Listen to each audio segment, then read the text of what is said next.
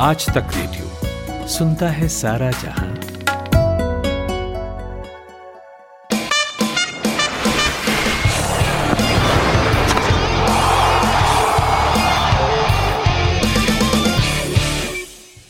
IPL की टें टें इस show का नाम है और मेरा नाम है कुलदीप मिश्र। तो इस शो में अपन करते क्या हैं, तीन चार लोग पांच लोग बैठकर बढ़िया टी शर्ट लोवर में, मतलब टाई कोट पहन के नहीं बैठते हैं, जैसे घर में वैसे बात करते हैं तो वैसे ही बैठते हैं। और करते हम लोग ये हैं कि आईपीएल पे बात करते हैं, जो बीता हुआ हफ्ता है उसमें आईपीएल के अंदर क्या क्या हुआ, कौन सा प्लेयर उभर रहा है, कौन सी टीम लुढ़क रही है, यही सब बकैती अपन करते हैं। इसीलिए इस शो का नाम आईपीएल टॉक्स नहीं है या आईपीएल डिस्कशन नहीं है, इसका नाम आईपीएल की टें टें है। आईपीएल की टें टें के हमारे साथी कमेंटेटर्स का स्वागत कीजिए, राइट आर्म ओवर भट्टा स्पिन कुमार केशव का और दूसरे हमारे मध्यक्रम के मजे हुए बल्लेबाज मोहम्मद इकबाल जो पिछले एपिसोड में हमको गच्चा दे गए थे, है ना। पह, पह, उस, उस एपिसोड में हम इतना इंतजार किए इकबाल भाई आपका, चेन्नई पे और धोनी पे इतनी बातें हो रही थी। और धोनी पे जब बात होती है कुलदीप, और मैं अगर मिस कर देता हूँ तो मुझे लगता है यार कुछ बड़ा मिस कर दिया, क्योंकि मजा आता है विश्व मोहन भाई के साथ बात करने में। धोनी के बारे में जब चर्चा होती है तो बहुत बहुत मजा आता है। आज भी करेंगे, अभी आज तो ज्यादा मजा भाई से कहते हैं ना कि बहुत पिछली बार नाक रगड़ा कि आ जाए आ जाए, ठीक वैसे ही जैसे एक मैच में चेन्नई को नाक रगड़वा दिया था इस हफ्ते। हाँ, पिछली बार हम पिछली बार हम लोगों ने इकबाल भाई को मिस किया और इंतजार कर रहा था कि शायद आज भी कहीं कच्चा ना दे दे, नहीं आज आ गए हैं। और विश्व मोहन जी की आवाज आपने पहचानी ली है, बुलंद आवाज विश्व मोहन जी हमारे साथ हैं।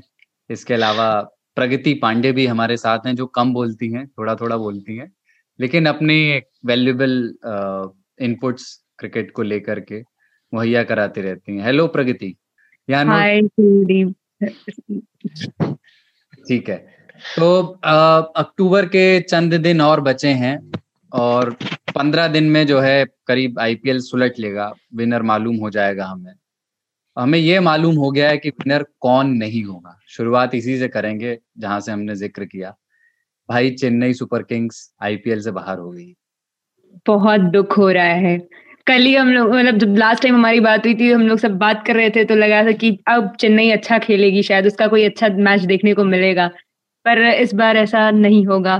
फाइनली प्ले ऑफ से बाहर, मतलब ये था एक आखिरी, मतलब ये तो मालूम ही था कि अब बहुत ज्यादा भविष्य बचा नहीं इस आईपीएल में चेन्नई का, लेकिन एक जो आखिरी ख्वाहिश थी, तमन्ना की, एक आध मैच ऐसा हो जाए जिसमें चेन्नई अपने पुराने रंग में आ जाए या धोनी थोड़ा एक फिनिशर की भूमिका में दिखे, वो हुआ नहीं, अभी तक हो नहीं पाया। अब थोड़ा बहुत दिखे तो वो ऋतुराज की नाम राशि, एक खिलाड़ी है ऋतुराज गायकवाड़, उसने बढ़िया प्रदर्शन किया, लेकिन वो जो एक जिस खेल के लिए चेन्नई जाना जाता था, एकदम चौड़े से खेलते थे, वो चीज नहीं दिख पाई।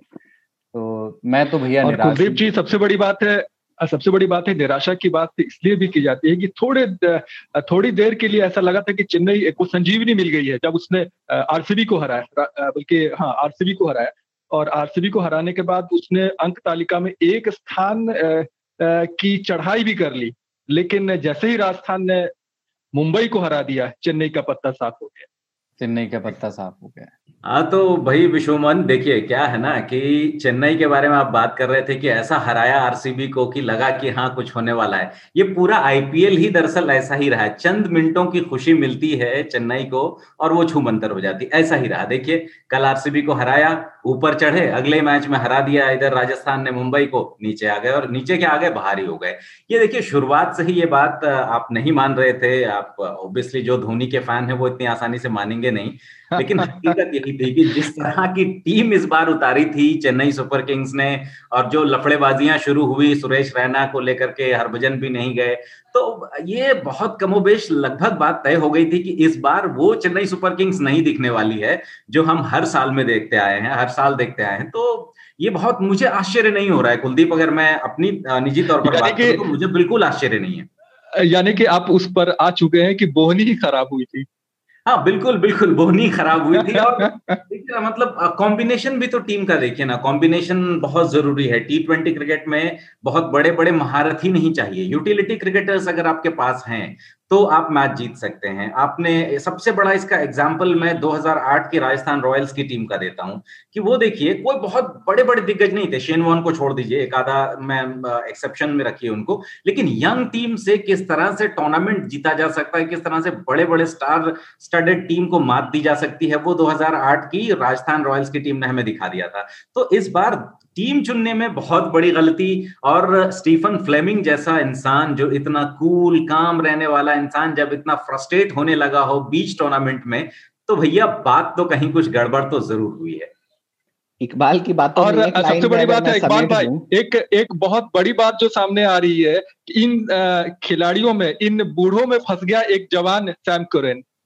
हाँ बिल्कुल, देखिए सैम करन अगर नहीं होते तो मुझे लगता है और ज्यादा बंटाधार होता चेन्नई का। ये तो थोड़ी बहुत कहने का मतलब ये है कि सैम करन किसी और के पास होता, सैम करन किसी और के पास होता तो वो टीम को कितना फायदा दिलाता, चेन्नई को वो फायदा मिल नहीं पाया। जी बिल्कुल, जैसे हम लोगों के बीच प्रगति फंस गई है वैसे ही सैम करन फंस गए हैं। नहीं जै, जैसे वो नहीं होता है कि वो वोट देने के बाद प्रत्याशी का वोट, जब प्रत्याशी जीतता नहीं तो कहते हैं वोट खराब हो गया, वोट खराब हो गया। हाँ वही वही हो गया। और सबसे बड़ी और सबसे बड़ी बात है कि जिस खिलाड़ी को आपने ब्रावो की जगह शामिल करके दिखाया कि ये खिलाड़ी ब्रावो नहीं खेल रहे हैं तो खेल रहा है, और उसके बाद देखिए उस खिलाड़ी ने ऐसा प्रदर्शन किया कि ब्रावो भी वापस चले गया, वो खिलाड़ी अंत तक डटा रहा और टीम को मजबूती देता रहा। चेन्नई सुपर किंग्स एक मैच जैसे ही जीती तो जो कैलकुलेशन होने लगे ना कि उसको फला टीम को हराना होगा, इतने ओवर में जीतना होगा, उसको इतने रनों से हारना होगा, वो बड़ा दिलचस्प लगा मुझे। जैसे चुनाव में कैलकुलेशन करते हैं ना कि फला मोहल्ले में अमुक जाति के इतने वोटर जो हैं वो हमको दे देंगे, फिर फला जगह पे फला वार्ड में वो जो है वो हमें मिल जाएगा, तब हम जीत जाएंगे। तो वही बड़ा दिलचस्प लगा मुझे। लेकिन एक पैटर्न है थोड़ा, मतलब मुझे मालूम है कि ये महेंद्र सिंह धोनी के, मतलब आलोचक और प्रशंसक, थोड़ा सा ये वेग टर्म है, ग्रे एरिया होना चाहिए इसमें, मतलब जो आज आलोचना कर रहा है हो सकता है अतीत में वो प्रशंसक भी रहा हो, लेकिन मैं ये कह रहा हूँ कि जो लोग ये मानते हैं कि महेंद्र सिंह धोनी में अब वो दम नहीं रहा, और इस बात को वो बहुत अरसे से कहते आ रहे हैं, कह रहे हैं कि और पहले रिटायरमेंट ले लेना चाहिए था, वो लोग आज हिटबैक करेंगे कह रहे हैं। लेकिन ये जो एक पैटर्न है कि जितने भी अच्छे बड़े या तथाकथित महान खिलाड़ी हुए, जैसे कि सचिन तेंदुलकर, उनके भी करियर के आखिरी समय में, या ठीक आखिरी नहीं था तो उससे थोड़ा ठीक पहले का समय, एकदम जो ढलान वाला समय था, उसमें ऐसे बहुत ही बहुत ही अंधियारे पड़ाव आते रहे, और इसके बावजूद उनका जो है एक, मतलब क्या इससे कोई फर्क पड़ता है एज अ प्लेयर जो वो दे करके गए हैं इंडियन क्रिकेट को? मतलब अब जैसे ये बात सही है कि हो सकता है महेंद्र सिंह धोनी को क्रिकेट छोड़ने के बारे में और पहले सोच देना चाहिए था, इस पे बहस हो सकती है, बात हो सकती है, लेकिन आखिरी समय में जो उनका परफॉर्मेंस है या उनकी उनकी जो स्ट्रेटजीज वर्क नहीं कर रही हैं, क्या उससे उन, उनके ओवरऑल व्यक्तित्व पर, overall as a captain, as a cricketer जो उनका कंट्रीब्यूशन है, वो थोड़ा अफेक्ट होता हुआ देखते हैं आप लोग? अपना पर्सनल ओपिनियन क्या है? बिल्कुल नहीं कुलदीप, बिल्कुल भी नहीं, क्योंकि जो महेंद्र सिंह धोनी ने कर दिया वो तो बिल्कुल भी अफेक्ट नहीं होगा, क्योंकि वो एक इतिहास है, वो स्वर्णिम अक्षरों में लिखा जा चुका है, उसको कोई मिटा नहीं सकता। बात सिर्फ इतनी है कि आज करंट टूर्नामेंट के अंदर या करंट सिचुएशन में महेंद्र सिंह धोनी क्या कर रहे हैं, किस तरह का खुद परफॉर्म कर रहे हैं, किस तरह से टीम के साथ वो परफॉर्मेंस ले रहे हैं, इस बात को लेकर के आलोचना होती है। महेंद्र सिंह धोनी ने बीते समय में क्या कुछ किया है उसके ऊपर तनिक भी कोई उंगली नहीं उठा सकता, इस बात को एकदम परे रख दीजिए। बात हम लोग सिर्फ आईपीएल की कर रहे हैं, बात हम लोग सिर्फ करंट सिनेरियो की कर रहे हैं। आज देखिए महेंद्र सिंह धोनी जैसे खिलाड़ी से, आप देखिए जब वो खुद नए नए जब टीम की कमान संभाल रहे थे, उस वक्त महेंद्र सिंह धोनी की क्या स्ट्रैटेजी थी, द्रविड़ को लेकर के, सौरव गांगुली को लेकर के, वीवीएस लक्ष्मण को लेकर के क्या स्ट्रेटेजी थी, कि वीरेंद्र सहवाग को लेकर के, कि साहब ये खिलाड़ी अब इस ढांचे में फिट नहीं होते हैं। तो वो महेंद्र सिंह धोनी जब खुद उस पड़ाव में आ गए हैं, तो पहली बात तो ये कि दूसरों के साथ उन्होंने क्या किया और अपने साथ वो क्या कर रहे हैं, number one. Secondary, as a captain, अगर चलिए अपने आप को आप धोने का मन बना ही लिया है आपने कि चलिए दो चार साल और खेलेंगे हम, ठीक बात आप खेलते, लेकिन जो गलती जो चीज आपने उस समय की थी कि आप यंगस्टर को ला रहे थे, जो उम्रदराज खिलाड़ी थे उनको बाहर कर रहे थे, इस आईपीएल में टीम बनाते वक्त आपने इस बात का ध्यान क्यों नहीं रखा? बूढ़ों को भर करके आपने टीम बना ली, और जब आपकी ऐसी गत है तो जाहिर सी बात है कि आपकी आलोचना तो होनी ही है। केशव? नहीं, देखिए सबसे बड़ी बात है प्रशंसक चाहते हैं जीतते देखना उस टीम को जो लगातार अच्छा कर रही थी, और इस बार जिस तरह से अंक तालिका में वो लगातार नीचे रहते अपने को बाहर किया है वो प्रशंसक नहीं देखना चाहते हैं, और धोनी यकीनन इसके शिकार होंगे, आलोचना होगी उनकी। उनके रिकॉर्ड, उनके प्रदर्शन ठीक है, अच्छे हैं, बेहतर हैं, वो रिकॉर्ड बुक में शामिल रहेंगे, लेकिन ये दो हज़ार बीस उनके लिए बहुत खराब रहा। जी, दो हज़ार बीस पूरे भारत के लिए, पूरी दुनिया के लिए खराब। देखो, धोनी समर्थक जो है ना वो कहीं भी, वो क्या कहते हैं कि उम्मीद की फसल हरी होती है, तो वो कहीं भी उम्मीद की फसल खोज लेंगे। हाँ, सबसे बड़ी बात है कि वो इस पूरे टूर्नामेंट के दौरान वो निराशा आ, तो झलक रही थी चेहरे से, लेकिन उन्होंने महसूस नहीं आ, करने दिया किसी को। और दूसरी बात है कि वो टी शर्ट्स अपने नंबर सात वाली जर्सी खिलाड़ियों में बांटते रहे, शायद ये दर्शाने के लिए कि अगली बार हम आईपीएल में ना दिखें। आपको क्या कहेंगे, अगली बार खेलेंगे या नहीं? देखिए ये देखिए आप बस इतने बड़े प्रशंसक हैं विशोन भाई, आप जब फंस रहे हैं तो आप बीजेपी के जो एक खास प्रवक्ता हैं उनकी तरह गोलमोल जवाब दे रहे हैं। मुद्दे की बात नहीं कर रहे हैं आप कि आखिर ऐसा क्यों हुआ, कहाँ कमी रह गई, कहाँ किस तरह से गलतियां हुई, इस पे बात नहीं कर रहे हैं आप। आप लेकिन एक चीज एक, एक बात करनी चाहिए, उनका प्रदर्शन बतौर बल्लेबाज अच्छा नहीं रहा, पर वो जो आप निराशा की बात कर रहे थे, बॉडी लैंग्वेज की बात कर रहे थे, कैप्टेंसी के मोर्चे पे भी कई बार जो उन्होंने फैसले, वो वही फैसले जो आउट ऑफ द बॉक्स लगते थे और वो काम कर जाते थे, तो लोग कहते थे कि धोनी ये कर सकते थे, वही फैसले जब आउट ऑफ द बॉक्स लिए जाएं और ना चलें तो लगता है कि धोनी से तो एक्सपेक्टेड नहीं था ये। तो ऐसा लगा आपको कि इस बार कप्तानी के मोर्चे पे भी, धोनी की कप्तानी में भी वो धार नहीं दिखी? हाँ, कह सकते हैं अंतिम समय में ये, अब जब वो बाहर हो चुके हैं तो मान के चलिए कि कई ऐसे फैसले थे इस दौरान जहां शिथिल दिखे, उन्होंने भी मान लिया कि हमसे अब नहीं हो पाएगा, ये बात सामने आई। और वो धोनी जो कि विकेट के पीछे रहते हुए सारा चला रहा होता है, पूरे मैदान, पूरे खेल, पूरे क्रिकेट को अपने दिमाग में, इस बार वो धोनी ऐसा धोनी नहीं था जो पहले होता था। अच्छा, इस बात को भी हमें मानना चाहिए कि एक कप्तान शायद उतना ही अच्छा होता है जितनी अच्छी उनकी टीम होती है। तो क्या इस बात को आप मानते हैं आप लोग कि महेंद्र सिंह धोनी को टीम बहुत अच्छी मिली थी, या टीम उन्होंने बहुत अच्छी बना ली थी इसलिए उनके हर फैसले, उनका जो हर फैसला था वो बहुत सटीक निशाने पे जाके लगता था? और अब इस बार क्यों? और इकबाल भाई अच्छी नहीं है, और इकबाल भाई सबसे बड़ी बात है यहाँ कैप्टेंसी अच्छी नहीं है। सबसे बड़ी बात है कि धोनी ने माना कि बुजुर्गों से नहीं हो पाएगा, युवाओं को ही आजमाना पड़ेगा। और सबसे बड़ी बात है, कुलदीप जी ध्यान दीजिए, उन्होंने जो कि बाहर बैठे थे, एक ऐसे खिलाड़ी जिनका नाम लोग नहीं जानते थे, उनको लेकर के आए, मोनू कुमार, पहली बार लोगों ने देखा।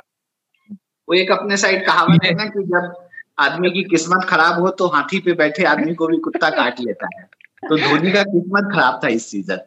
पर कहीं ना कहीं ना उन्होंने पूरे, अभी जैसे इतना गैप लिया उन्होंने, आ, उनको मैचेस नहीं खेलने को मिले हैं, इधर भी उन्होंने मैचेस नहीं खेले हैं, तो जब आ, इस मैच में आते हैं इतने टाइम बाद तो इसका असर तो देखने को रहेगा ही ना कि उन्होंने काफी टाइम से मैचेस नहीं खेले थे। हम्म हालांकि धोनी जैसे तजुर्बेकार खिलाड़ी के लिए एक ब्रेक, मुझे पता नहीं कि वाकई इनको अफेक्ट कर सकता है नहीं, पर खिलाड़ी के मन में क्या कुछ चल रहा है ना, इसका हम अंदाजा नहीं लगा सकते। उन्होंने हाल ही में रिटायरमेंट लिया है और खेल को छोड़ा है, मतलब एक तरह से अंतरराष्ट्रीय क्रिकेट से संन्यास है, तो एक हम उन मतलब साइकोलॉजी के लेवल पे।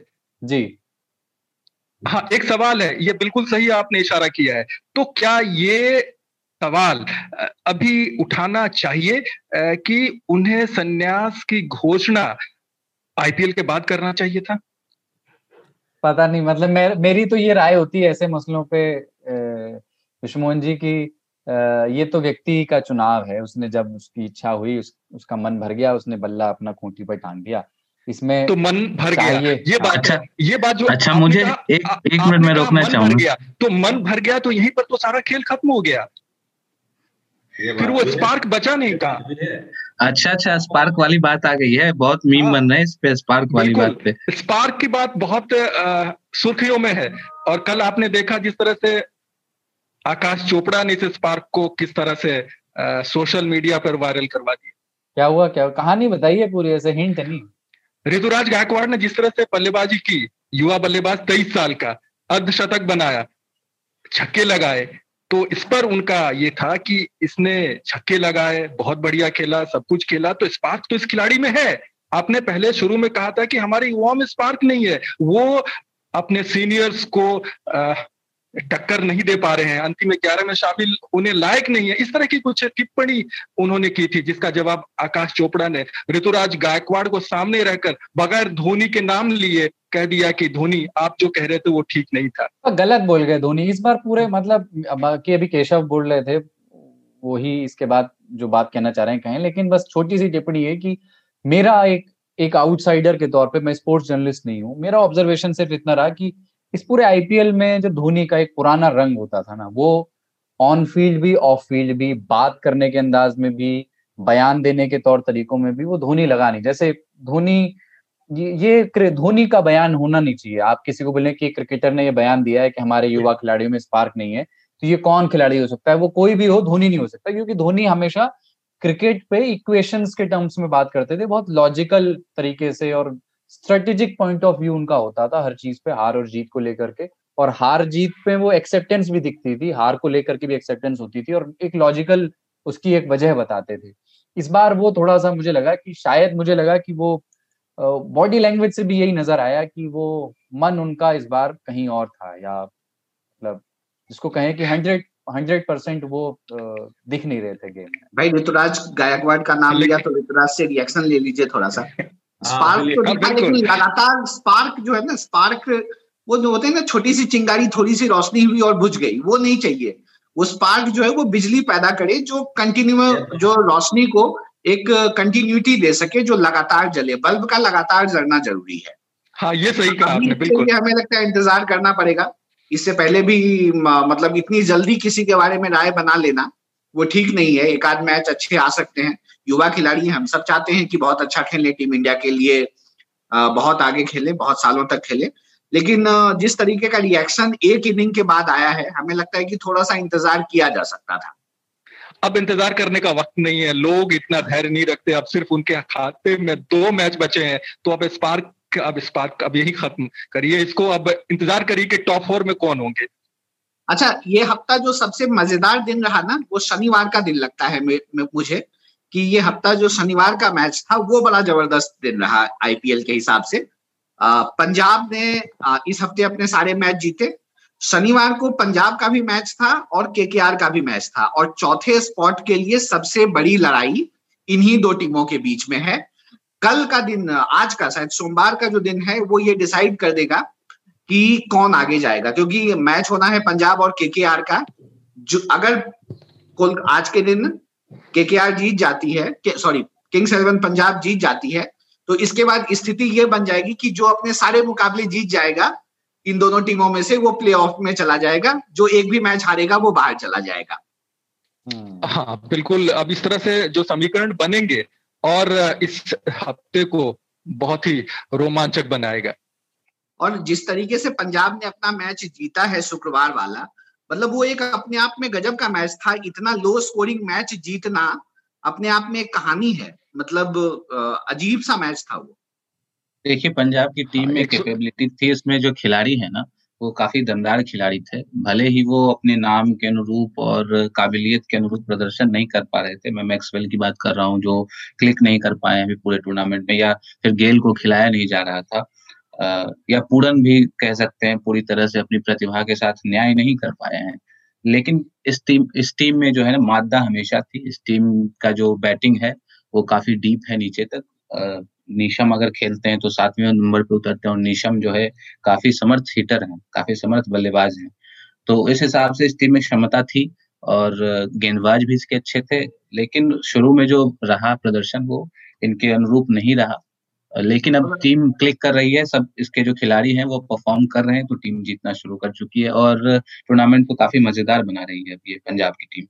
आप लोग बात को आगे बढ़ाइएगा, मैं एक चीज ऐड कर देता हूं उस मैच का, कि उस मैच का टर्निंग पॉइंट जो मुझे लगा ना, वो पूरन का जो रन आउट बच गया, लेकिन वो जो शंकर के हेलमेट पे जाके जितनी तेज वो गेंद लगी, अगर कोई स्पिनर बॉल कर रहा होता और अगर वो टोपी पहन के दौड़ रहे होते तो शायद मतलब अंदाजा लगाना मुश्किल है कि क्या हो जाता ग्राउंड पे। हाँ, विजय शंकर को मुझे, और उसके बाद जिस तरह से वो झुके गिरे, उसके बाद सारे खिलाड़ियों ने घेर लिया उन्हें, तो लगा था कि काफी जबरदस्त चोट है, लेकिन उन्होंने हिम्मत रखी, उन्होंने चोट को महसूस होने नहीं दिया, फिर खड़े हुए, लेकिन अगली गेंद पर आउट हो गए। तो यही ये बड़ा टर्निंग पॉइंट था, बड़ा टर्निंग पॉइंट था। और विजय शंकर पिछले मैच के जीत के हीरो रहे थे, पिछले मैच में एक साझेदारी हुई मनीष पांडे के साथ और वो जीत के हीरो साबित हुए थे, और इस मैच में उन्होंने उस आत्मविश्वास को रखने की कोशिश की, लेकिन उनका आउट होना वही मैच का खत्म होना माना जा सकता है। मुझे तो मुझे कई बार खेलते हैं तो मतलब चोट लगने के बाद यार एक स्थिति तो बन जाती है, मतलब एक थोड़ा सा मानसिक रूप से हमारा जो सोचने का तरीका हो रहा होता है उस गेंद के लगने से पहले वो बदलता है, वो तो उन्हें भी महसूस हुआ होगा। तो इसमें भी तो कंकशन होता होगा ना, फिजियो आके पूछते हैं कि भाई खेलने में कोई तकलीफ तो नहीं है, परेशानी तो नहीं है, अगर आप इंटरनेशनल खेल रहे हैं तो इन सब चीज, ये तो part of parcel part and parcel of game है, इनको तो आपको हैंडल करना आना होगा। और मुझे तो आश्चर्य हुआ मनीष पांडे की बैटिंग को लेकर कि ठीक उसके पहले मैच में इतनी धुआंधार बल्लेबाजी उन्होंने की थी और अपनी टीम को जिता ले गए थे। जैसा कि विश्व मोहन जी ने बताया भी कि विजय शंकर के साथ उनकी काफी जबरदस्त साझेदारी हुई थी और अगले मैच में उनतीस गेंदों में पंद्रह रन की पारी खेली मनीष पांडे ने। कहीं से हजम नहीं हजम नहीं हो रहा था कि इतना कैसे। सबसे बड़ी बात है केशव, ये तभी तो मसला उठता रहा है, निरंतरता निरंतरता ये हमेशा हम कहते आ रहे हैं और मनीष पांडे के साथ भी ऐसा ऐसा ही हुआ। वही खिलाड़ी है जिसने आईपीएल में पहला शतक जमाया था, पहले भारतीय बल्लेबाज का खिताब हासिल किया था, और उस खिलाड़ी ने उस शतक के बाद से अब तक कोई शतक नहीं लगाया है, उस खिलाड़ी के नाम अब तक कुछ भी नहीं है। और खिलाड़ी जब एक बार फिर यहाँ पर अच्छी पारी खेल करके टीम को जिता जाता है और अगले मैच में फिर उसी कहानी को दोहराता है, अपनी बल्लेबाजी को उस उस गर्त में ले जाता है जिससे टीम हार जाती है, तो फिर ऐसे खिलाड़ी पर भरोसा कैसे करें। नहीं, देखिए क्या होता है ना कि मुझे लगता है इतना छोटा टोटल जब आप चेज कर रहे थे तो आपको ये मैच जीतना चाहिए था। आप लोग बात कर रहे थे विजय शंकर की कि उनको चोट लगी और इसके बाद उठे और इसके बाद वो आउट हो गए। ये यहीं पर जो है, आप एक इंटरनेशनल खेले खेले हुए खिलाड़ी हैं और आप ऐसी गलती कैसे कर सकते हैं। मतलब आपको एक बॉलर ने मारा और आप उठ खड़े होते हैं और कहते हैं ठीक है तूने मुझे मारा, मैं तुम्हें सबक सिखाऊंगा। ये जो इमेच्योरिटी है ये कहीं ना कहीं ले डूबी है एसआरएच की टीम को। आप मनीष पांडे की बात कर रहे हैं, चलिए वो स्लो खेले, मैं मानता हूं चलो स्लो खेले, लेकिन इतना बड़ा कोई लक्ष्य भी नहीं था कि वो स्लो खेल गए इसकी वजह से टीम हार जाती। आप रहते तो सही, आपने अप्लाई ही नहीं किया, आप रुकने की कोशिश ही नहीं की आपने। और जहां विजय शंकर आउट हुए इसके बाद मनीष पांडे के मनीष पांडे और विजय शंकर के आउट होने के बाद लगभग जो है एकदम ताश के पत्तों की तरह निकलते गए एक के बाद एक सारे खिलाड़ी। तो एप्लीकेशन की सबसे बड़ी कमी दिखी सनराइजर्स हैदराबाद की टीम में। और आ, पिछले एपिसोड में तो मैं नहीं था, इससे पिछले एपिसोड में हम लोग बात कर रहे थे आ, कि हैदराबाद की टीम में मिडिल ऑर्डर के अंदर वो बात जो है आ, नहीं नजर आ रही। आप टॉप देखिए, David Warner, Jonny Bairstow, number तीन मनीष पांडे कभी खेल लेते हैं, केन विलियमसन वो भी ऊपर खेलते हैं, बीच में आपके पास क्या है, आपके पास क्या है वो मेच्योरिटी। ठीक है पिछले मैच से पिछला मैच हारे जरूर, इससे पिछले मैच में कहेंगे कि विजय शंकर ने मैच जिताया था तो उस वक्त तो आप कुछ नहीं बोलेंगे, आप हार गए तो आप बोलेंगे। लेकिन बात ये होती है कि जो ऋतुराज कह रहे थे कि स्पार्क जो है एक दो मैच की बात नहीं होती, कंसिस्टेंसी आपको चाहिए। एक बार आप बल्ब की तरह चमके फिर आप ऑफ हो गए तो ऐसा नहीं चाहिए, आपके अंदर मैच्योरिटी चाहिए। आप और वही मैच्योरिटी अगर थोड़ा भी दिखाती हैदराबाद की टीम, उनके बल्लेबाज अगर वो मैच्योरिटी दिखाते तो ये जीता हुआ मैच था। और सबसे बड़ी बात है इकबाल भाई, ये खिलाड़ी डेविड वार्नर, सलामी बल्लेबाज, बेहतरीन बल्लेबाज, जिन्होंने दो हज़ार चौदह में सनराइजर्स को ज्वाइन किया था और अब तक कभी नहीं ऐसा हुआ था कि लगातार पांच पारियों में एक भी पचास उसके नाम ना हो, लेकिन इस बार ऐसा हुआ। पिछली पांच पारियां उठाकर देखें तो उनके नाम एक भी पचास, एक भी फिफ्टी नहीं है। ठीक बात है। आ, इस बातचीत का अगला विषय, और वो मैं लेके जाना चाहता हूँ आपको कल जो मैच हुआ, आ, और मैं चाहता हूँ थोड़ा टिकें इसमें, बहुत जल्दी डिगे नहीं, क्योंकि हम हमारा बातचीत का फॉर्मेट ऐसा है कि इसमें डिविएशन हो जाता है, हम जल्दी एक टॉपिक से दूसरे टॉपिक पे जाते रहते हैं, इसमें कोई बुराई भी नहीं है। पिच में थोड़ा सा क्रैक भी है ना, तो डिविएशन ज्यादा है। हाँ, पिच में क्रैक है, रिवर्स स्विंग होता रहता है। लेकिन सबसे बड़ी बात है ये, कुलदीप जी आपने ध्यान दिया होगा कि शारजा जिस तरह से उभरा था कि वहां पर चौके और छक्के की बरसात होगी, लेकिन वहां की पिच खराब हो चुकी है। शारजा का मैदान भी छोटा है, तो बड़ी उम्मीदें थी लोगों को, इसीलिए। तो अपन बात करना चाहते हैं खिलाड़ी के बारे में, और जिसको थोड़ा सा टीम के कॉन्टेक्स्ट में भी बात करें। आज टेस्ट टीम अनाउंसमेंट को लेकर के भी, एडिलेड में ऑस्ट्रेलिया के साथ जो सीरीज होनी है उसको लेकर के भी बात हो रही है। हार्दिक पांड्या कल जो बल्लेबाजी की, इक्कीस गेंदों में साठ रन बनाए, छह सात छक्के उन्होंने टांगे, और वो ऐसा दौर था मुंबई के लिए, चार विकेट जल्दी गिर गए थे, मतलब सत्तर अस्सी नब्बे रन पर चार विकेट गिर जाना, टी ट्वेंटी में जल्दी ही चार विकेट गिर जाना कहेंगे। और वो जिस रोल में उस वक्त पांड्या आए थे, आमतौर पे वो रोल उनका होता नहीं, वो जब आते हैं तीन चार पांच ओवर बचे होते हैं और उनको आते ही हिट करना होता है। लेकिन जो शुरू में एक शुरू की चार गेंदों को देख करके आप पैर बढ़ा करके ड्राइव करते हैं या ऑन ऑन साइड पे एक बॉल निकालते हैं डबल्स लेने के लिए, वो उनका रोल रहा नहीं ज्यादा, वो आते ही छक्के की फिराक में रहते हैं। कल उन्होंने ऐसा लगा कि शुरू में तीन चार गेंदों का तो समय दिया अपने आप को, और उसके बाद फिर वो अपने ही अंदाज में उन्होंने, जो उनका एक तरीका है। और मैं इस बारे में थोड़ा इसलिए बात करना चाहता हूँ क्योंकि जब हम लोग हार्डकोर क्रिकेट देखने का समय भी होता था और इतने बड़े फैन भी थे, तो हम लोग इस बात के लिए तरसते थे कि हमारे पास एक खिलाड़ी ऐसा नहीं है जो जरूरत पड़ने पर लंबे छक्के मार सकता हो छठे सातवें नंबर पे। वो जगह धीरे धीरे आती रही, महेंद्र सिंह धोनी आए फिनिशर के तौर पे, फिर और खिलाड़ी भी आते रहे। युवराज ने, भले युवराज थोड़ा ऊपर आते थे, लेकिन युवराज ने वो जगह ले ली थी, कभी कभी फिनिशर का रोल बहुत अच्छा निभाते थे वो। लेकिन उसके बाद यूसुफ पठान से होते हुए हम हार्दिक पांड्या पर आ गए हैं, और एक ऐसा लगता है कि एक जगह बनी है। लेकिन अब मैं क्वेश्चन अपना रखता हूं इस बातचीत में, संजय मांजरेकर ने टिप्पणी की है कि हार्दिक पांड्या बहुत अच्छे फिनिशर हैं, बहुत ही अच्छी यूटिलिटी प्लेयर हैं, टी ट्वेंटी प्लेयर्स के लिए, ओडीआई के लिए अभी भी वो नहीं मानते, ऐसा संजय मांजरेकर का कहना है। दूसरा, जो टेस्ट मैच की टीम का ऐलान होना है ऑस्ट्रेलिया वाले सीरीज के लिए, उसमें भी हार्दिक पांड्या की जगह बनती हुई नहीं दिख रही है। तो हार्दिक पांड्या के प्लेयर, एज अ प्लेयर, उनके फिनोमेना को थोड़ा समझना चाहिए हमें कि वो किस तरह का प्लेयर है, किस टेम्परामेंट का, किस स्किल का। शुरुआत मैं कर देता हूं, आप लोग बातचीत को इसके बाद जोड़िएगा घटाइएगा। मुझे अभी भी लगता है कि हार्दिक पांड्या में जो मैच्योरिटी होनी चाहिए थोड़ी सी कम है। पिच हिटर है, अगर कभी ऐसा मौका आ जाए कि वनडे वगैरह में अगर टीम दस ओवर में टीम चार विकेट गिरा दे, जो अक्सर हमें देखने को मिल जाता है कभी कभार, वैसी स्थिति में हार्दिक पांड्या पे अभी विश्वास या भरोसा कर पाना मुझे थोड़ा दूर की कौड़ी लगता है। वो अपने गेम को कैसे आगे बढ़ाते हैं, ये मतलब एक होता है ना, बहुत समझना बड़ा मुश्किल है इस खिलाड़ी को, और अभी तक शायद हम इतने इमेच्योर है, मैं इतना इमेच्योर हूँ कि इसको समझ नहीं पाया हूँ, इनके बैटिंग को, इनके अंदाज को हम समझ नहीं पाए हैं। आप क्या कहेंगे इकबाल? देखिए, एक चीज है हार्दिक पांड्या के बारे में, जैसा कुलदीप आप कह रहे थे कि एक जमाना था जब हम तरसते थे कि यार एक खिलाड़ी ऐसा होता जो मतलब ताबड़तोड़ बल्लेबाजी करता, लंबे लंबे छक्के मार सकता, हमारे लिए तो बड़ा मजा आता। वो खिलाड़ी आपको मिल गया हार्दिक पांड्या के रूप में। लेकिन अब हमारी दरअसल क्या है ना कि हमारी भी आकांक्षाएं थोड़ी ज्यादा है, हम भी ना थोड़ी ज्यादा मांग करते हैं कि यार अगर ये ऐसा है तो थोड़ा सा वैसा क्यों नहीं है, अगर थोड़ी चटनी है तो उसमें सलाद क्यों नहीं है, उसमें थोड़ा सा अचार क्यों नहीं है। तो ये नहीं हो सकता। एक खिलाड़ी जो है आपको मिल गया जो पिंच हिटर है, जो मारता है, लंबे लंबे छक्के मारता है। सिनेरियो आप एक टेस्ट मैच याद करिए साउथ अफ्रीका का, जोहानिसबर्ग में था आई थिंक, अगर मैं गलत नहीं हूं तो, जहां पर पूरी टीम ढेर हो गई लेकिन नाइन्टी प्लस इन्होंने बना दिए। तो वो और कम से कम एक सम्मानजनक स्कोर आपको दे दिया। पाकिस्तान वाला मैच भी पाकिस्तान वाला मैच भी देखिए, बिल्कुल सही बात, चैंपियंस ट्रॉफी का ना बात कर रहे हैं आप, इंग्लैंड में। यस, तो ये ऐसा ही खिलाड़ी है। देखिए, इसको आपको लेके चलना पड़ेगा। ये कभी आपको देगा तो छप्पर फाड़ के दे देगा, नहीं देगा तो कुछ भी नहीं देगा। और ऐसा भी नहीं है कि हार्दिक पांड्या कोई ऐसे खिलाड़ी है जो यार कि कभी कुछ देगा नहीं, मतलब ऐसा नहीं कि एकदम खुश हो जाएगा। इनको बहुत खुश होते हुए भी तो मैंने नहीं देखा।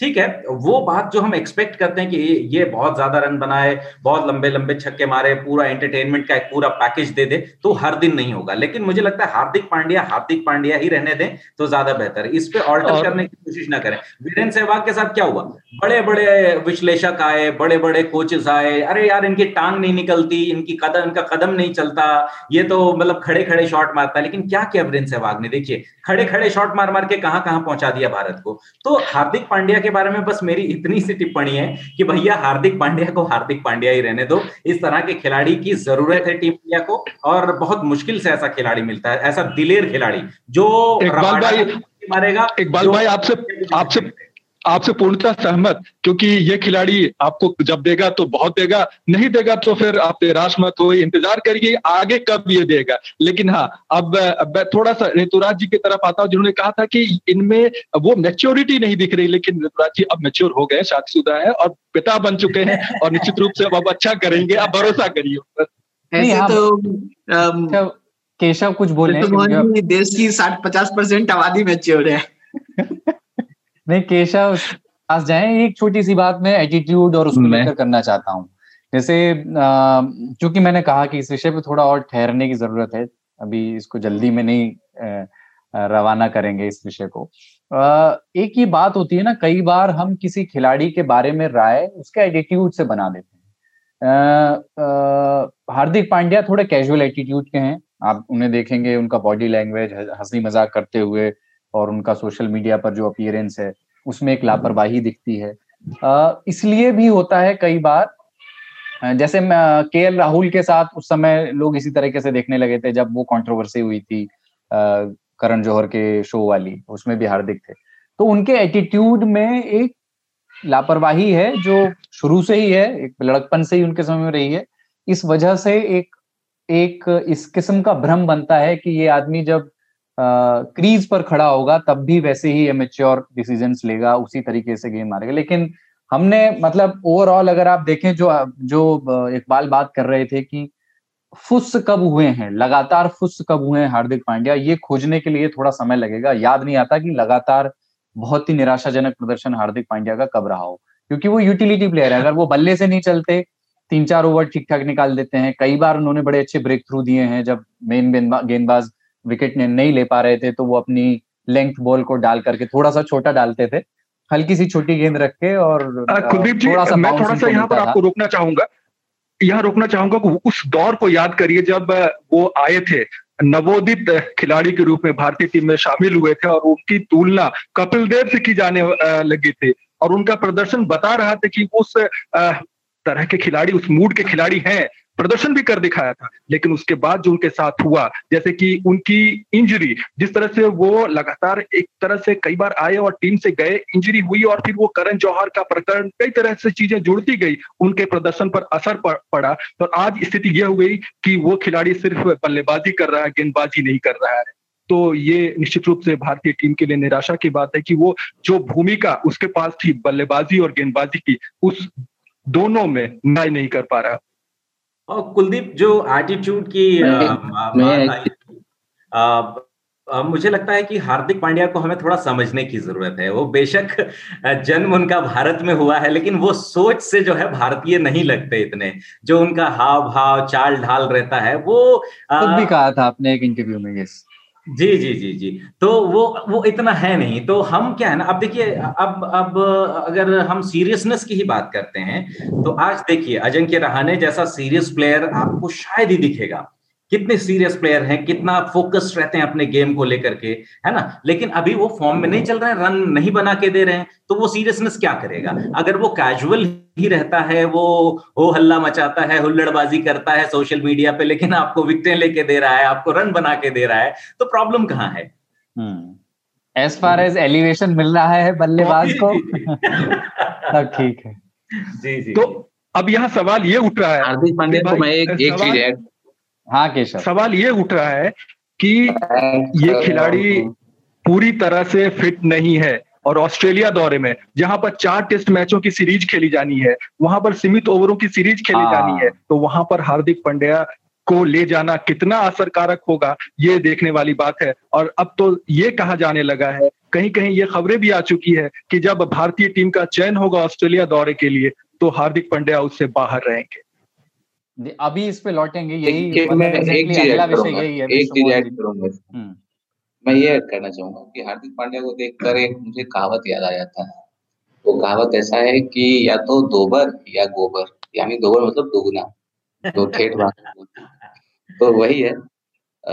और जहां तक टेस्ट टीम में उनके चयन का सवाल है, तो उनका चयन इसी बिना पर होता रहा है कि वो गेंदबाजी करते हैं, बॉलिंग ऑलराउंडर है और तेज गेंदबाजी करते हैं, इसलिए उनका उनको प्रेफरेंस दिया जाता रहा है। लेकिन जब वो गेंदबाजी नहीं कर पाएंगे तो उनका चयन होना टेस्ट टीम में थोड़ा सा मुश्किल हो।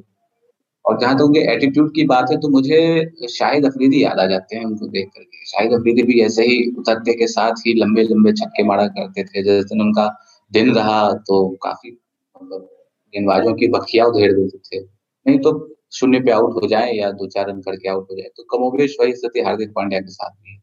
और टीम मैनेजमेंट मुझे लगता है उसको लेकर के क्लियर है काफी कि इनको इसी तरह से इस्तेमाल करना है। बिल्कुल, कभी कभी वो ऐसा खेलते हैं जैसे लगता है हाँ इन्हीं का दिन है, और कई बार ऐसा होता है कि हम हमें लगता है बिल्कुल होप नहीं रह जाती कि जीतेंगे जीतेंगे लेकिन उनकी वजह से होप आ जाती कि हाँ जीतेंगे। अब अपने दम पे खेल का रुख बदलने की क्षमता रखते हैं।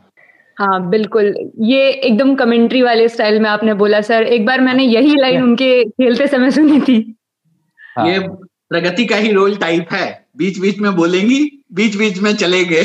वो कप, कपिल देव साहब कमेंट्री करते थे, तो वो कमेंट्री कपिल देव साहब, ईश्वर लंबी उम्र दें उनको, अभी उनको आ, हार्ट अटैक आया, अभी ठीक हैं वो, स्वस्थ हैं, अभी वो रहे हमारे उन्नीस सौ तिरासी के नायक हैं वो। लेकिन जब वो कमेंट्री उन दिनों किया करते थे तो वो कई बार मुझे इतनी अजीबोगरीब लगती थी। एक बार उन्होंने कहा कि और ये बहुत ही क्रिटिकल सिचुएशन है इस वक्त, और बल्लेबाज चाहेंगे कि ज्यादा से ज्यादा रन बनाएं और गेंदबाज चाहेंगे ज्यादा से ज्यादा विकेट लें। और बड़ी इंपॉर्टेंट उनका एक और वो एक और वो तकल्लुफ था ना, मुश्किल तो नहीं कह सकते, हाँ आसान भी नहीं है। तो कपिल जी के कपिल पाजी के कमेंट्री पे अभी एक, एक दिन आपने फर्स्ट एपिसोड में भी ये बात की थी। एक एक एपिसोड तो हमें कमेंट्री पे करना चाहिए, क्रिकेट कमेंटेटर्स पे और उनके लेकर के चांद, क्योंकि हम लोग बहक जाते हैं बार बार, और वो एक हम लोग को मतलब एक एपिसोड उस पे रखना चाहिए। और कपिल देव के बारे में अगर बात हो रही ना, तो कुलदीप एक बार वो अंग्रेजी को लेकर के बड़े बिफर गए थे, तो वो वीडियो कहीं ढूंढिएगा, यूट्यूब पे शायद मिल जाएगा। अरे भाई साहब मतलब वो इतने मतलब वो कैप्टनसी को लेकर के बड़ा जिक्र था कि इनको तो अंग्रेजी नहीं आती, कैप्टन कैसे बनेगा, फला डिमा का ये ये अंग्रेजी बोलता है पंजाबी एक्सेंट में। अरे भाई साहब कपिल देव साहब तो एकदम फैल गए थे। ठीक है, कपिल पे लौटेंगे, पर अभी कपिल के कपिल से जिनकी पहले लोगों ने तुलना की, हार्दिक पांड्या, उनकी बात हो रही है। आ, केशव का ये कहना है कि बॉलिंग ऑलराउंडर हैं, इसलिए उनको टेस्ट टीम में जगह उनकी बनती थी कि वे गेंद से भी कमाल कर सकते थे, मतलब कमाल नहीं पर गेंदबाजी भी कर सकते थे और बल्लेबाजी भी कर सकते थे। तो उनकी आ, इस बारे में विश्व मोहन जी हमारे पास पुख्ता जानकारी क्या है, मतलब उनको गेंदबाजी ना कराए जाने के कारण उनकी फिटनेस ही है, और क्या इसको लेकर के कुछ हाँ, आगे हमारे पास एक डेट?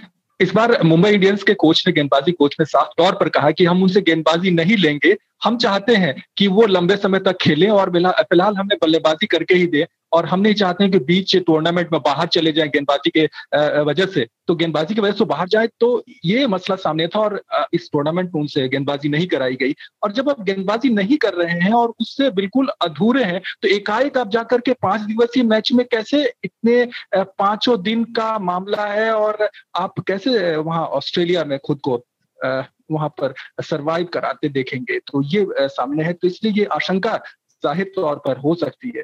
ये टेस्ट मैचेस की बात हुई, पर ओडीआई को लेकर के मतलब क्या इकबाल भाई क्या रहा है? वनडे में सीमित ओवरों के क्रिकेट में उनका रहना तो जरूरी है, ये तो मान सकता हूँ, लेकिन पांच दिवसीय अगर गेंदबाजी तो वहां भी नहीं करेंगे, क्योंकि भाई एक दिवसीय मैचों में भी पचास ओवरों के मैच में भी उनकी ये जो उपयोगिता होती थी वो यही तो होती थी कि कम से कम छह ओवर फेंक देते थे, छह सात ओवर फेंक देते थे, और बल्लेबाजी अगर बैटिंग आ गई वहां तक तो बैटिंग करते थे। तो वनडे में अगर वो एज अ बैट्समैन जगह बना बना सकते हैं क्या? यार थोड़ा मुश्किल लगता है, मतलब एज अ बैट्समैन हाँ, ये थोड़ा मुश्किल है। मुझे लगता है कि आ, आ, मतलब ठीक है, टी ट्वेंटी क्रिकेट में जैसे आप फ्रेंचाइज क्रिकेट खेल रहे हैं, आईपीएल खेल रहे हैं, तो यहाँ तो चलिए आप आ, का चल जाएगा। लेकिन क्योंकि जब आप इंडिया को रिप्रेजेंट कर रहे हैं, वो भी ऑस्ट्रेलिया के अगेंस्ट ऑस्ट्रेलिया में, तो ये तो थोड़ा सा मुश्किल है। और यही बात हम लोग जो पिछले से पिछले एपिसोड में जिक्र कर रहे थे कि हार्दिक पांड्या को कौन टक्कर देगा या हार्दिक पांड्या की जगह पर कौन, अभी कितना बढ़िया मौका था शिवम दुबे के पास और शंकर के पास, विजय शंकर के पास। अगर ये थोड़ा सा कंसिस्टेंट होते, थोड़ा सा मेच्योर बन करके उभरते, तो मुझे लगता है कि ये जो एक तलाश है कि हार्दिक पांड्या अगर बॉलिंग नहीं कर पाएंगे तो एज अ बैट्समैन क्या उनको लिया जाए, नहीं लिया जाए, पशुपेश की जो एक स्थिति है उसमें एकदम कोई दुविधा ही नहीं होती। साफ तौर पर ये खिलाड़ी जो है उनकी जगह पर जा सकते थे, लेकिन अभी भी वो संशय बना रहेगा। मेरे हिसाब से पर्सनली मुझे लगता है कि वनडे के, के अंदर भी हार्दिक पांड्या प्योर बैट्समैन के तौर पर शायद बहुत मुश्किल होगा, बहुत मुश्किल होगा। कुल मिलाकर ये कुलदीप भाई कह सकते हैं कि इस टूर्नामेंट में अब तक जितने मैच हो चुके हैं उसमें ऐसा कोई खिलाड़ी, एक ऐसा नाम नहीं सामने आया कि वो भारतीय टीम में बिल्कुल हो, नया चेहरा हो, भारतीय टीम में स्थान बना सकता हो। क्या आप मानते हैं कोई खिलाड़ी इस स्तर का है अभी फिलहाल? Exactly exactly. अगला सवाल मैं यही आ, मतलब पूछना चाहता था।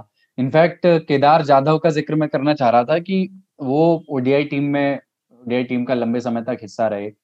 अब की बार जो उनका प्रदर्शन रहा, उसका जो क्रिटिसिज्म है, अब तो वो भी, उनके लिए भी मुश्किलें पैदा होने वाली हैं। तो वो जो पोजीशन थी उनकी आखिरी बल्लेबाज वाली, वहां पर कौन आ सकता है जो दो तीन चार ओवर भी फेंक सके और बल्लेबाजी भी कर सके? ऐसा कोई खिलाड़ी सोचता है? यार केदार जाधव की जगह पर तो बड़ा इस वक्त जो है, इतने नीचे जो है आपको ऐसा खिलाड़ी जो नजर आए, फिर आपको वही विजय शंकर की तरफ जाना पड़ेगा। क्योंकि आप अगर बॉलिंग बैटिंग, ऑस्ट्रेलिया में आप खेल रहे हैं तो आप चाहेंगे कि फास्ट बॉलिंग ऑलराउंडर आपके पास हो, और नहीं तो वॉशिंगटन सुंदर एक खिलाड़ी है जो जिनका कि आप उपयोग कर सकते हैं। अच्छी बैटिंग कर लेते हैं, ये हमने देखा है आईपीएल में आरसीबी के लिए खेलते हुए, और बॉलिंग तो खैर कमाल की करते हैं। तो फिर यही है कि स्पिन या फास्ट बॉलिंग ऑलराउंडर क्या चाहिए आपको, ये चीज काफी हद तक डिसाइड करेगा कि कौन खिलाड़ी वहां जा रहा है। दो खिलाड़ी और मैं बताना चाहूंगा, दोनों कोलकाता के जो ओपनर हैं हमारे, शुभमन गिल और नीतीश राणा। आ, ये खिलाड़ी में मुझे पोटेंशियल दिखता है, आ, लेकिन वही है, कंसिस्टेंसी की थोड़ी कमी दिखी है अभी तक। अभी मुझे लगता है इन लोगों के लिए दिल्ली दूर है ऋतुराज, क्योंकि बात हम लोग कर रहे हैं हार्दिक पांड्या की और ऐसे खिलाड़ी की कि जो थोड़ी बहुत गेंदबाजी भी कर ले और बल्लेबाजी भी कर ले। तो बिल्कुल नीचे वाली पोजीशन के लिए बात कर रहे हैं अभी, ये पांच छह नंबर वाली जो पोजीशन है उस जगह की हम लोग बात कर रहे हैं। तो वहां पर तो मुश्किल है, नीतीश राणा का भी मुश्किल है, शुभमन गिल का भी मुश्किल है। नीतीश राणा वैसे गेंदबाजी गेंदबाजी करते हैं, करते हैं। एक चीज में मैं ऐड करना चाहूंगा, एक बात कह दूं फिर केशव के, फिर मैं भूल जाऊंगा। बात यह कि एक टी ट्वेंटी मैचेस में अगर आप पूछें तो एक ऑप्शन और मुझे सूझता है, थोड़ा सा रेडिकल है, सुनकर के झटका भी लग सकता है, बट तेवतिया, राहुल तेवतिया। हम T twenty matches option option के तौर पर मैं मैं एक चीज ऐड कर दूं कि थोड़ा सा इसको ब्रॉडर टर्म में अगर देखें तो एक इंडियन टीम की ही बात कर लें। पहले के जो खिलाड़ी थे वो हर कोई हाथ घुमाना जानता था, हर कोई अच्छी गेंदबाजी करता था। सौरव गांगुली हो गए, सचिन तेंदुलकर हो गए, वीरेंद्र सहवाग हो गए, युवराज सिंह हो गए, सारे ही मतलब बॉलिंग करते थे। अब के जो है हमारे बल्लेबाज, रोहित शर्मा हो गए, विराट कोहली हो गए, जो करते थे गेंदबाजी, ठीक ठाक गेंदबाजी करते थे। रोहित शर्मा ने तो काफी हैट्रिक लिए हुए हैं आईपीएल में, पता नहीं क्यों वो गेंदबाज हाँ गेंदबाजी करते ही नहीं है बिल्कुल, मतलब हाथ भी नहीं लगाते गेंद को। तो उस हिसाब से क्या मतलब ऐसा वो हिटमैन वो हिटमैन बन चुके हैं हिटमैन बन चुके हैं तो हिटमैन की जो परिधि है उससे बाहर कैसे आएंगे। और इस तरह से ये चौंकाने वाला भी कभी कभी देखा जाता है, क्या रोहित शर्मा ने हैट्रिक ली है आईपीएल में? हाँ, हैट्रिक लिया, गेंदबाजी करते थे वो, लेकिन अब हिटमैन, अब कैसे गेंदबाज गए। यूं तो महेंद्र सिंह धोनी ने भी इंटरनेशनल क्रिकेट में विकेट लिया है, बिल्कुल विकेट लिया हुआ है। पर एक चीज है, क्रिकेट थोड़ी बदली है। मतलब जो बात केशव कह रहे थे, पहले ये बात सही थी कि कैप्टन तरह के रिस्क ले लेते थे कि दो ओवर एक अपने पार्ट टाइम गेंदबाज से फेंकवा दिया। जयसूर्या और सचिन तेंदुलकर ने कितने ओवर्स फेंके आप देखें इंटरनेशनल क्रिकेट में। अब क्रिकेट इतनी बदल गई है ना कि बल्लेबाजों में इनटॉलरेंस हो गया है। वो बिल्कुल भी एवरेज गेंदबाज को, घटिया गेंदबाज को बर्दाश्त नहीं करते हैं, क्योंकि एकदम हिटिंग का गेम आ गया है। एक ओवर में भी चार छक्के पांच छक्के लगना कोई बड़ी चीज नहीं रह गई है अब तो। एक एक एक ही लगता है कि अब थोड़ा सा रिस्क जोखिम लेने से बचते हैं कि जब हमारे पास पांच या छह गेंद पांच एक प्रॉपर गेंदबाज हैं और छठा एक अच्छा बॉलिंग ऑप्शन है, तो सातवें को क्यों ही गेंद थमाई जाए। लेकिन जरूरत तो है गेंदबाज की हमेशा। जिस दिन मैच में साढ़े तीन सौ रन बन रहे होते हैं उस दिन, जो कि बहुत आम हो चला है आजकल पचास ओवर के मैच में या टी ट्वेंटी में एक सौ अस्सी एक सौ नब्बे बना देना, एक एक्स्ट्रा गेंदबाज की कमी तो उस दिन खल जाती है कुलदीप। हाँ, लेकिन मतलब लगता है कि कोई एक रहता तो शायद एक दो ओवर निकलवा देते, वो ग्राउंड पे नजर घुमा रहे होते हैं उस दिन। देखिए इसमें वही है, मतलब बाकी बेहतर इकबाल और विश्व मोहन जी बताएंगे, लेकिन आ, मतलब ये स्ट्रेटेजी टू स्ट्रेटेजी डिपेंड करता है, कैप्टन टू कैप्टन। बहुत लोग आ, पूरे कॉन्फिडेंस से पांच ही बल्लेबाज उतारते हैं, बहुत कप्तान, बहुत लोग फाइव प्लस वन उतारते हैं आ, कि पांच प्रॉपर गेंदबाज और एक बॉलिंग ऑलराउंडर। लेकिन फाइव प्लस टू उतारने वाले लोग मैंने मतलब हाल फिलहाल में बहुत, अगर किसी के पास हैं ऐसे ऑप्शंस तो बहुत ही अच्छी बात है, लेकिन कॉन्शियस डिसीजन लेकर के फाइव प्लस टू का ऑप्शन लिया जाए। निश्चित रूप से ये जो आपने मसला उठाया है कि जब रन बन रहे होते हैं और आपके पास ऐसा कोई तर्कश में तीर नजर नहीं आता, तो उस वक्त तो लगता ही है कि हाँ यहाँ पर ये हमारे पास होता तो हम उसको भरपाई के तौर पर इस यहाँ पर इस्तेमाल कर सकते थे। तो वो चीज जो है वो हमेशा खली है, तो ऐसे में हमारे पास विकल्प होना चाहिए। ठीक है, आईपीएल की टें टें को एक, अब एकदम ये वाला एपिसोड आखिरी दौर में है, जाते जाते बात करते हैं बिल्कुल कि अब हमें पता चल गया है कौन बाहर हो गया है। सेमीफाइनल किन किन के बीच होना है ये अभी मालूम नहीं हुआ है, पर उसके जो सबसे जानदार कैंडिडेट्स हैं वो Mumbai Indians, Delhi Capitals, royal Challengers Bangalore, Kolkata night Riders, ये चार अभी सबसे ऊपर हैं टैली में, और पांचवें नंबर पर किंग्स इलेवन पंजाब। तो सेमीफाइनल किस किस के बीच, किन चार टीमों को सेमीफाइनल में पहुंचता हुआ देख रहे हैं प्लेऑफ के लिए? जी जी, तो इस पे ऋतुराज जी आपने हिसाब लगाया था, एक बार फिर से आप दोहरा दें कि सुपर, बल्कि चार सुपर टीमें कौन होंगी जो प्लेऑफ में जाकर के खिताब की तलाश के लिए उतरेंगी?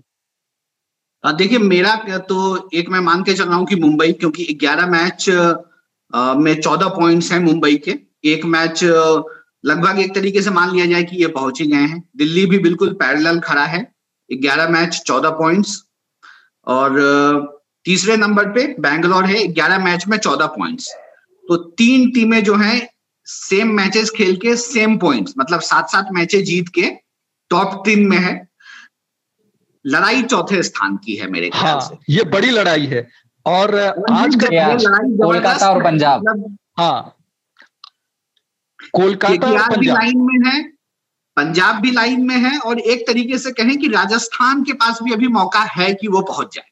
और जिस तरह से बेन स्टोक्स ने कल हल्ला बोला है, और जिस तरह से विश्व विजेता खिलाड़ी जिस तरह से आकर के यहाँ पर ताबड़तोड़ पारी खेल कर टीम को जिताया है, निश्चित रूप से उस टीम का हौसला बुलंद है। दो लगातार मैच उनको जीतने होंगे और साथ में बड़े अंतर से, और दूसरे के परिणाम को भी देखना पड़ेगा। तो वो टीम अभी लाइन में है, कहीं वो कुछ कर ना दे कि वो आ जाए टॉप फोर में। हम लोग बात कर रहे थे, याद है मतलब आप लोगों को कि कोलकाता के बारह पॉइंट्स हैं ग्यारह मैच में और पंजाब के ग्यारह पॉइंट्स हैं दस मैच में, और अगला मैच जो है मतलब जो मैच आज है शायद सोमवार को है, वो पंजाब वर्सेस कोलकाता ही है। और अगर पंजाब जीत जाती है तो दोनों टीमों के बारह मैच में बारह पॉइंट्स हो जाएंगे, और इसके बाद मामला वहां तक पहुंच जाएगा कि दोनों में से जो अपने सारे मैच जीत जाएगा वो टॉप चार में चला जाएगा। करो या मरो की स्थिति हो जाएगी दोनों टीम के लिए, बशर्ते आज पंजाब जो है वो कोलकाता को हरा दे। फिक्सन कर लेते हैं कौन सी होगी, फिर अगले हफ्ते जब हम मिलेंगे तो देखेंगे हाँ मेरी टीम चली गई, हमने जो प्रेडिक्शन किया था वो सही था। आ, वो केशव ये कह रहे हैं, मैं बोल देता हूँ, थोड़ी आवाज कट रही है उनकी। वो ये कह रहे हैं कि जाते जाते एक बार प्रेडिक्शन कर लेते हैं कि कौन सी चार टीमें टॉप फोर टीमें अपनी अपनी बता दीजिए। और देखिए रॉयल चैलेंजर्स बेंगलोर की बात हो रही थी कि पहले देखिए क्या हाल थी टीम के, बात हो रही थी विराट कोहली क्या कर रहे हैं, विराट कोहली का बल्ला जैसे चला टीम भी एकदम से ऊपर आके खड़ी हो गई। अनिश्चितताओं का गेम है, तो कोई राजस्थान लगाना चाहता है तो बिल्कुल मैं उसके साथ हूँ। बताइए भाई, ज्यादा बल्ला चला है इस सीजन में डिविलियर्स का। जिस तरीके से उन्होंने आरसीबी के लिए खेला है और और विराट कोहली ने जिस तरीके से साथ दिया है, वो अपने आप में, ये दोनों ओपनिंग जोड़ी ने जो अपना पोजीशन चेंज किया है ना, मेरे ख्याल से आईपीएल में बेंगलोर के लिए ये बहुत बड़ा गेम चेंजर रहा है। ठीक है, चलिए अपनी अपनी चार टीमें जो आप देखते हैं कि सबसे ऊपर अभी रहेंगी, टॉप फोर टीमें प्लेऑफ्स में जाने वाली। देखिए प्लेऑफ्स में मैं अपनी चार टीमें बता देता हूं, फिर अगले हफ्ते बात करेंगे इस पे कि आ, मुझे मुंबई दिल्ली तो आप टॉप में है, वो तो जाएंगे जाएंगे फॉर श्योर। दो टीमें डिसाइड करनी है और और तो एक आ, मैं बैंगलोर को ले रहा हूँ और एक टीम किंग्स इलेवन पंजाब। ये चार टीमें को केकेआर को मैं आ, नहीं टॉप फोर पे रख रहा हूँ। मेरे हिसाब से ये चार टीमें जानी चाहिए भाई, मेरे भाई यही यही मेरा भी है एग्जैक्टली exactly, मैं, मैं भी यही बोलने वाला था। तो मेरा भी यही है बिल्कुल, मुंबई, दिल्ली, बेंगलोर और किंग्स इलेवन पंजाब। मतलब ये मेरी सदिच्छा है कि ऐसा हो। सेम है, सेम है। मैं चाहती हूँ कि केकेआर जाए और बोलो वो जीतबो रे केकेआर। उसमें पहले सीजन में राहुल द्रविड़ की मुझे आ, वो बात आज भी याद है कि शाहरुख खान एक इवेंट में होते हैं और सारे क्रिकेटर्स, सारे जो कैप्टन होते हैं आ, वो स्टेज पे होते हैं, तो शाहरुख खान, सौरव गांगुली होते हैं उस समय टीम से जुड़े हुए, तो यही डायलॉग वो कहते हैं, करबो लड़बो जीतबो रे।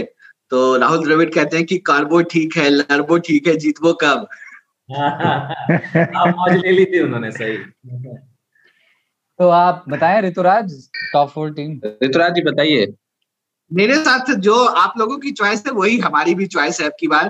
एक तरीके से कहें तो पंजाब के लिए ना सबका जो हार्ट है वो मेल्टेड है। अभी ऐसा लग रहा है कि हर कोई चाहता है कि पंजाब पहुंचे, पंजाब पहुंचे। और मैं भी चौथी टीम पंजाब को ही रखूंगा, मुंबई, दिल्ली, बैंगलोर और पंजाब, ये मेरी भी टीम है। विश्व मोहन जी, आपसे कुछ आउट ऑफ द बॉक्स। मैं ये कह सकता हूं, मैं इतना बड़ा रिस्क नहीं लेने जा रहा, लेकिन हाँ इतना जरूर कहूंगा कि तीन टीमें तो तय हैं, मुंबई, दिल्ली, रॉयल चैलेंजर्स बेंगलुरु। लेकिन चौथी टीम कौन होगी, वो वो टीम होगी जिस टीम को आप रख रहे हैं, वो शायद ना हो, कोई ऐसी टीम आ जाएगी जो चौथा स्थान। मतलब आप राजस्थान रॉयल्स की बात कर रहे हैं। फिलहाल मैं नहीं कह रहा, लेकिन हाँ वो टीम नहीं होगी जो आप लोग तो समझ गए, आप ना कहिए, हम समझ गए। तो कह रहे हैं या तो केकेआर होगी या राजस्थान रॉयल्स होगी, दो ही ऑप्शन। सीएसके की तो नहीं बात कर रहे हैं विश्वमोहन भाई, जो है वो राजस्थान रॉयल्स की ही बात कर रहे हैं हंड्रेड परसेंट। नहीं नहीं, अच्छी बात है।